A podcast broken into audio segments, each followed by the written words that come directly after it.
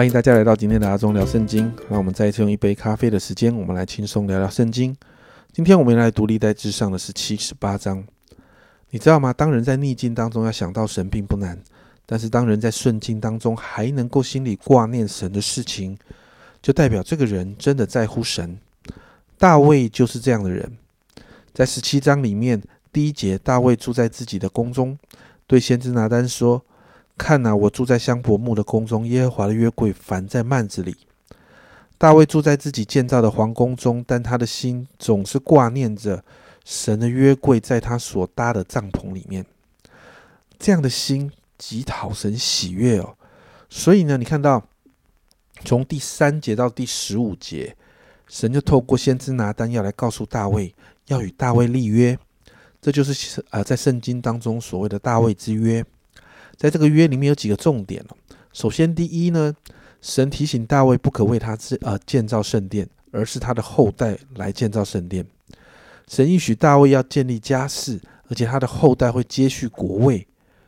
神要坚定大卫的国位直到永远，这也预言了耶稣的来到，并且呢，神的慈爱不离开他的后代。第二个，神告诉大卫。神选召他成为以色列的君王，是因为神爱他的百姓。在第九节，我必为我民以色列选定一个地方，栽培他们，使他们住自己的地方，不再迁移。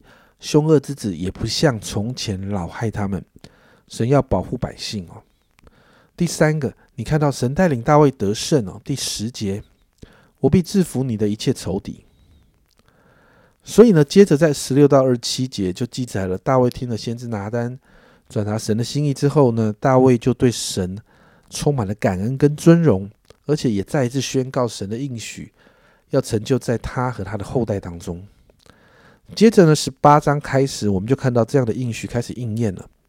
神在列国当中高举大卫，一到十三节，我们看到神带领大卫得胜，菲利斯人被制服，摩押归顺，与索巴王的战役得胜，亚兰人也归顺了。哈马王陀乌也归顺，然后看到以东归附大卫，而且很特别的，大卫所得到的这些战利品，他并没有占占为己有哦。你看到十一节，大卫王将这些器皿从各国夺来的金银，就是从以东、摩押、亚门、菲利士、亚玛利人所夺来的，都分别为圣献给耶和华。大卫没有拿来自己享乐，而是全部分别为圣的都归给神了。所以十三节就做了一个结论：大卫无论往哪里去，耶和华都使他得胜。最后十四到十七节就是记载大卫当时所设立的这些文武百官的名字。那你知道吗？在这两章里面呢，我们就再一次看到大卫之所以合神心意、讨神喜悦的原因，就是他的心总是在乎神。总是在任何时候，他都能想到神。你知道他跟神那个关系的亲密哦，就是能够让他在顺境当中心能够挂念神的约柜还在帐幕当中，而他自己却住在皇宫里头。你知道这样的心就带来了神与大卫立约，要祝福他，甚至是他的后代。我们在列王记当中看到，就算是南国犹大的列王有做出不讨神喜悦的事，但神仍然顾念着与大卫立的约，让国位持续的被坚定。大卫的后裔仍在王位上，直到耶稣再来的时候，那个时候看起来好像已经没有这个世上的实质的王位。但别忘了，耶稣是万王之王、万主之主。耶稣是大卫的子孙，因此在大卫之中、大卫之约的里头当中呢，提到两次。